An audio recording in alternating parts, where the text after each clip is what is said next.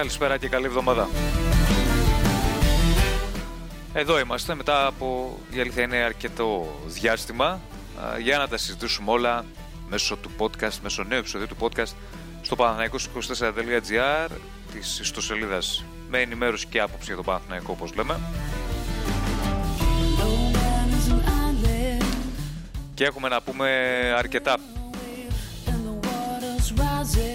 Είμαι ο Διονύσης Δεσίλας και θα συζητήσουμε τόσο για την νίκη του Παναθηναϊκού επί της ΑΕΛ στο Απόστολο Νικολαίδης στη Λεωφόρο, μια νίκη που την ήθελε πάρα πολύ η ομάδα, όσο και για άλλα πράγματα τα οποία τα περιμένουμε συνέχεια και είναι σημαντικά.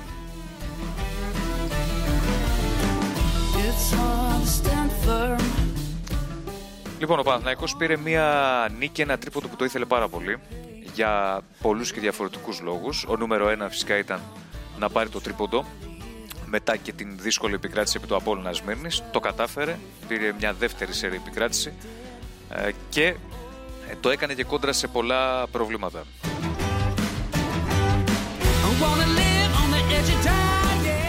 Πολλές οι απουσίες για την ομάδα του Λάζου Λομπολόνη και μάλιστα βασικών. Γνωστά είναι όλα. Και ο Μακέντα έξω και ο Ζαγαρίδης έξω, οι δύο τιμωρημένοι και φυσικά οι γνωστοί απόντες ο Κουρμπέλης, ο Μαουρίσιο, ο Βηγιαβάνης, ο Σάντζες αλλά και ο Σαβιέρου. Μια νίκη που δεν ήρθε τόσο εύκολα παρά το 2-0. Ήρθε χάρης κυρίως στην ποιότητα κάποιων παικτών του Παναθηναϊκού και την έλλειψη ποιότητας της ΑΕΛ. Για μένα η ΑΕΛ είναι η χειρότερη ομάδα στο πρωτάθλημα σε θέμα σε ό,τι έχει να κάνει με το επίπεδο ποιότητας, μάλλον. Ο Παναθηναϊκός δυσκολεύτηκε γιατί λόγω των απουσιών ε, δεν μπορούσε να δημιουργήσει εύκολα. Υπήρχε μια απόφαση του Μπόλων για μένα κατανόητη να οπισθοχωρήσει η ομάδα στο δεύτερο μέρος.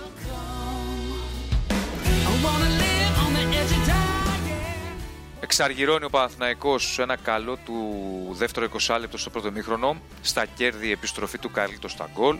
Στα κέρδη νέα καλή εμφάνιση του Χουάνκαρ. Στα κέρδη η νέα καλή εμφάνιση του Βέλεθ σε μια θέση που δεν είναι η πρώτη του, στο ο άνθρωπος. Όπως επίσης και η εμφάνιση του Μολό, ο οποίος ε, από το 20 λεπτό και μετά έχει κάποια καλά επιθετικά ανεβάσματα, κάνει τα λάθη του αμυντικά, αλλά μην ξεχνάμε ότι δεν είναι δεξιμπάκ. Από τα πόδια του Γάλλου ε, που είχε πολύ ένταση στο παιχνίδι του και πολύ πάθος έρχεται και το πρώτο γκολ της ομάδας. Στην επανάληψη έρχεται αυτή η οπισθοχώρηση που για μένα θα πρέπει να το σταματήσει κάποιος στιγμή ο γιατί παίζει συνέχεια με τη φωτιά. Δεν το πληρώνει χθες διότι η ΑΕΛ δεν είναι καλή ομάδα, δεν είναι ποιοτική ομάδα. Είχε μία ευκαιρία στο 15 λεπτό που πίεσε η ε, φιλοξενούμενη ομάδα, μόλις μία καλή ευκαιρία στο 57-58 κάπου εκεί με τον Κολομπίνο στο καλό της διάστημα από το 57 μέχρι το 75.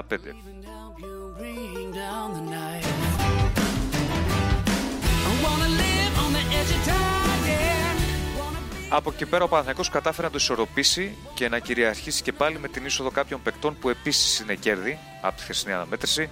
Ένας είναι ο Γιάννης Μπουζούκης, η είσοδος του οποίου φρέσκαρε το κέντρο, έχει βγάλει κάποιες καταπληκτικές μπαλιές, έχει κρατήσει μπάλα, έχει πάρει κάποια φάουλ τα οποία τα χρειαζόταν η ομάδα ε, και γενικώς έδωσε μια πνοή διαφορετική στη μεσαία γραμμή.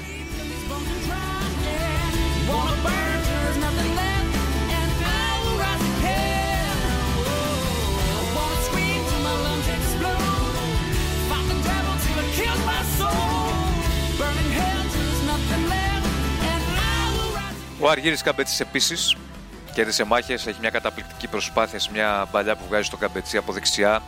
Έχει την assist στον κόλ του Δημήτρη Εμμανουηλίδη.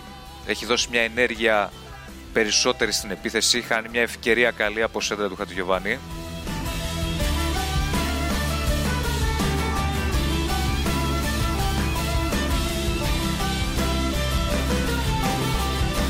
Χάτι Γιωβάνης, ο οποίος και αυτός βοήθησε με την είσοδό του με κάποιες καλές μπαλιές και κάποιες ενέργειες. Έκανε βέβαια και αυτό τα λάθη του.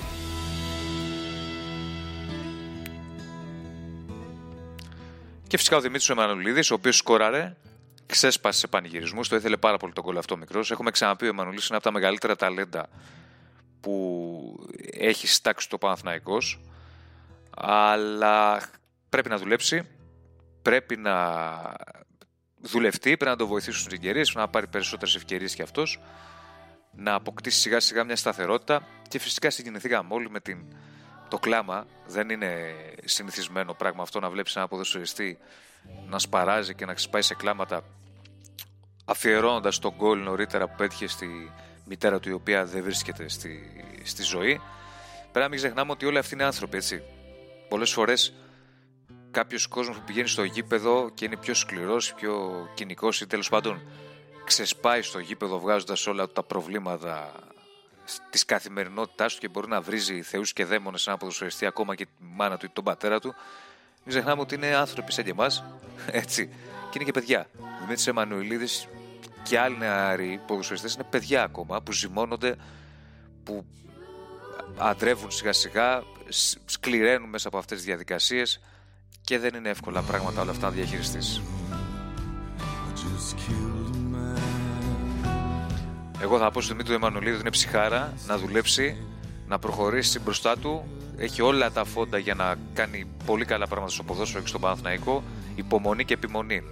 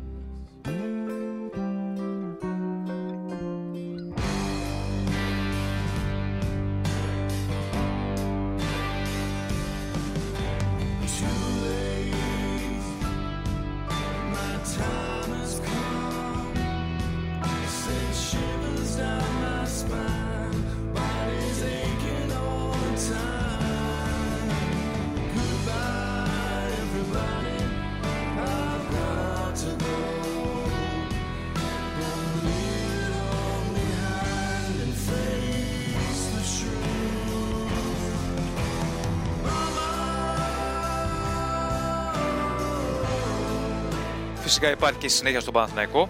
Υπάρχει το μάτς με τον Άρη.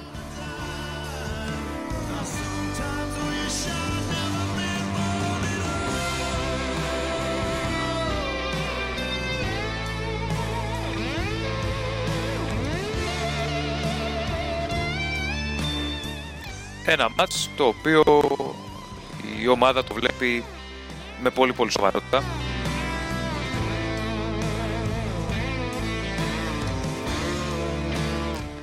Ένα μάτς πολύ δύσκολο απέναντι σε μια ομάδα η οποία έχει ξεκινήσει εξαιρετικά και συνεχίζει εξαιρετικά. Θα έχει αξία να δούμε φυσικά τι θα κάνει ο Άρης ε, στα δύο παιχνίδια μέχρι τον Παναθηναϊκό. Διότι ο Άρης έχει το μάτς με τα Γιάννενα, τη στιγμή που γράφεται το podcast, αυτό το επεισόδιο δεν έχει παίξει το παιχνίδι. Έχει το μάτς με την ΑΕΚ και μετά πηγαίνει να παίξει με τον Παναθηναϊκό. Οπότε θα έχει και μια αλφα κούραση. Θα μετρήσει πάρα πολύ και στην ψυχολογία του Άρη το τι θα κάνει σε αυτά τα παιχνίδια. Ο Παναθηναϊκός πρέπει να πάει στη Θεσσαλονίκη για να χτυπήσει το παιχνίδι. Πρέπει να πάει για να το πάρει το παιχνίδι. Είναι Παναθηναϊκός, όσα προβλήματα και αν έχει, είναι μια ομάδα που είναι μεγαλύτερη από τον Άρη και θα πρέπει να πάει στο Βικελίδης για την νίκη. Απέναντι σε μια καλή ομάδα. Θα πρέπει να προσέξει, να τη μελετήσει και να πάει να, να δει τι, τι μπορεί να κάνει. Μακέντα φυσικά και Ζαγαρί θα έχουν επιστρέψει. Ο Μαουρίσιο θα έχει επιστρέψει. Θα δούμε τι θα γίνει με τους Κουρμπέλη, Διαφάνεια και Σάντσες ανάλογα πότε θα μπουν στις προπονήσεις και τι δυνάμεις θα έχουν για να αγωνιστούν σε αυτό το πολύ πολύ δύσκολο παιχνίδι με τον Άρη. Έχουμε μέρες, θα τα συζητήσουμε πιο μετά αυτά για το παιχνίδι με τον ε, Άρη.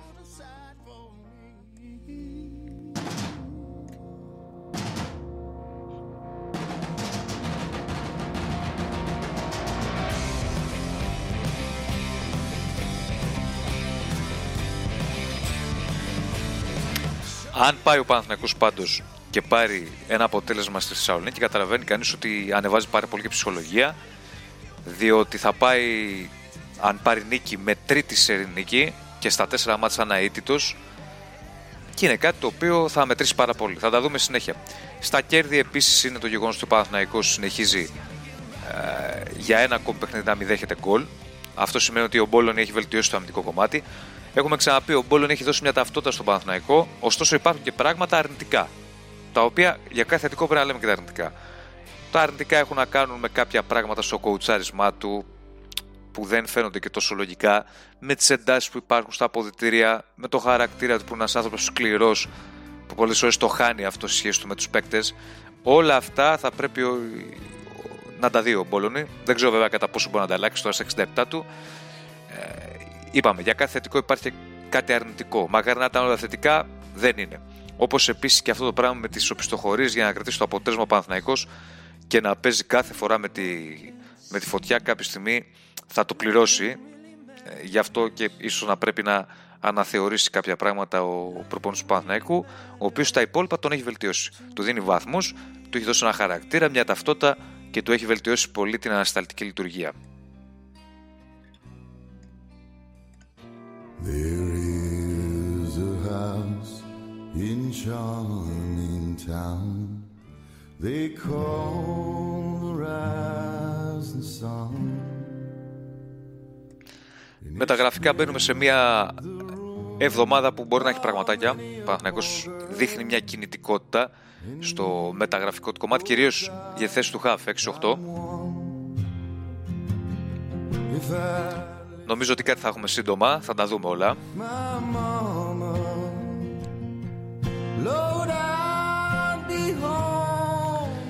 Και θέλω να πω και κάτι προτού ολοκληρώσουμε αυτό το επεισόδιο για το γήπεδο. Το γηπεδικό που κατά την άποψή μου το πιο σημαντικό κομμάτι ε, για τον Παναθηναϊκό συνολικά.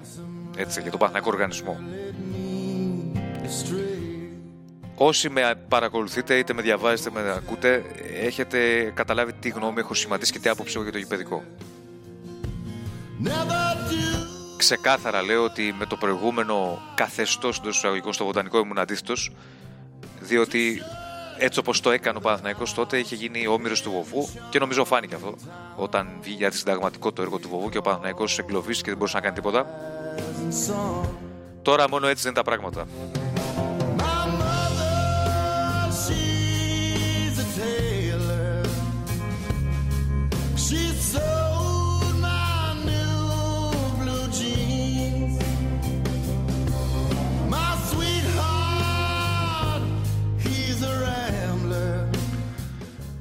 Προτού αναλύσουμε κάποια πράγματα και πούμε πού βρισκόμαστε, θέλω να πω το εξής. Ο καθένας μπορεί να έχει όποια άποψη θέλει.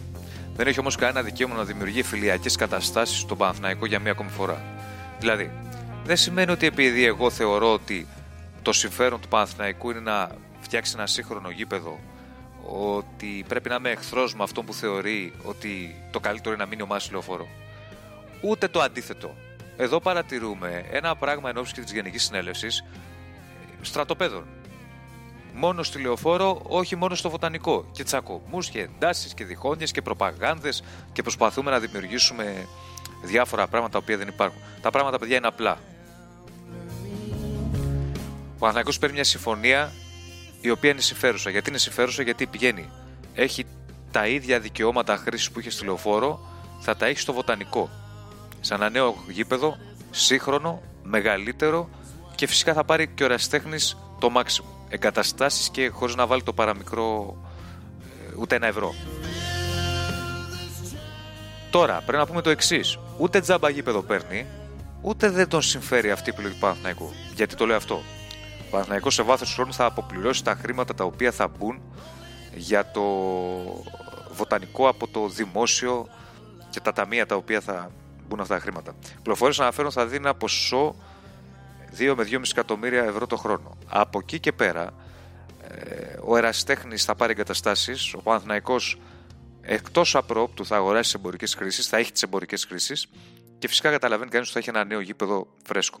Όλα αυτά γίνονται συζητήσεις για τις διμερείς συμβάσεις, για τις διμερείς συμφωνίες. Όλα αυτά θα έρθουν οι διμερείς συμφωνίες στο, ε, στο σώμα. Στη Γενική Συνέλευση του Εραστέχνη που αναμένεται μέσα με τέλη Φλεβάρι.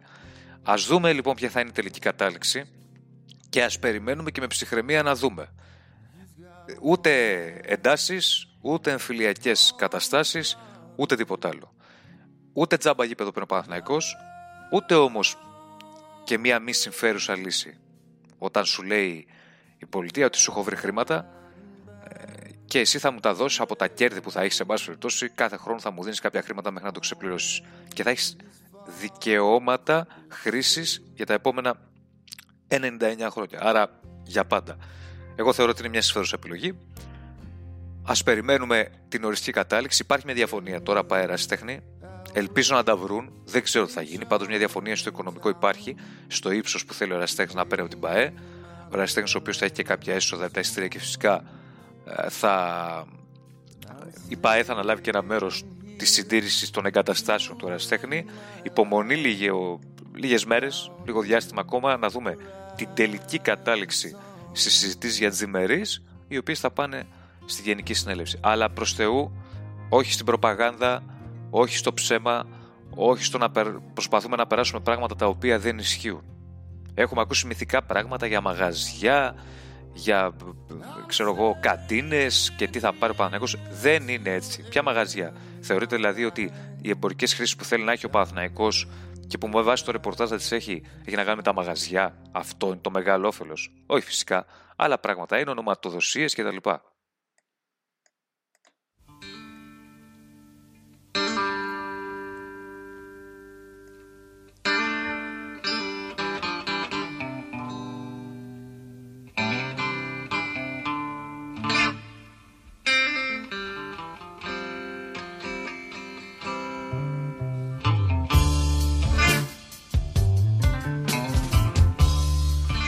Οπότε καλό θα είναι να είμαστε προσεκτικοί, ψύχρεμοι, να φιλτράρουμε ό,τι διαβάζουμε, ό,τι ακούμε, να σχηματίζουμε άποψη μελετώντας κάποια πράγματα. Δεν είναι κακό να ρωτήσουμε και ένα-δύο δικηγόρους αν έχουμε, να μας πούν πέντε πράγματα. Από όσο ξέρω, κάποιοι οπαδοί του Παναθηναϊκού, οι οποίοι είναι και μέσα στα πράγματα, να το πω έτσι, έχουν πάρει τη συμβουλή δικηγόρων και καλά έκαναν.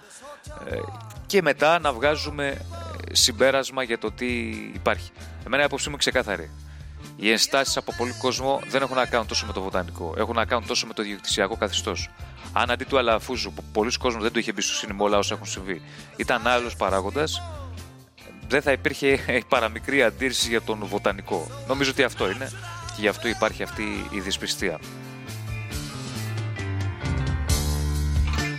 Λοιπόν, υπομονή, καθαρή σκέψη, καθαρό μυαλό. Εδώ θα είμαστε να τα συζητήσουμε.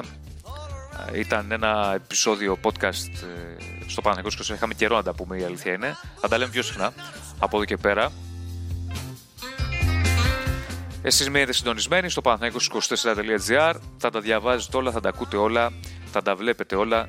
Ε, αναλύσεις, άρθρα, ρεπορτάζ και κάποιες συνεντεύξεις που θα έχουμε τώρα τις επόμενες μέρες. Οπότε παναθηναϊκός24.gr για να τα μαθαίνετε όλα. Μια ενημέρωση για τον Παναθηναϊκό όπως λέμε χωρίς παροπίδες. Κλείνουμε το τραγουδάκι. Θα τα ξαναπούμε σύντομα. Να είστε καλά.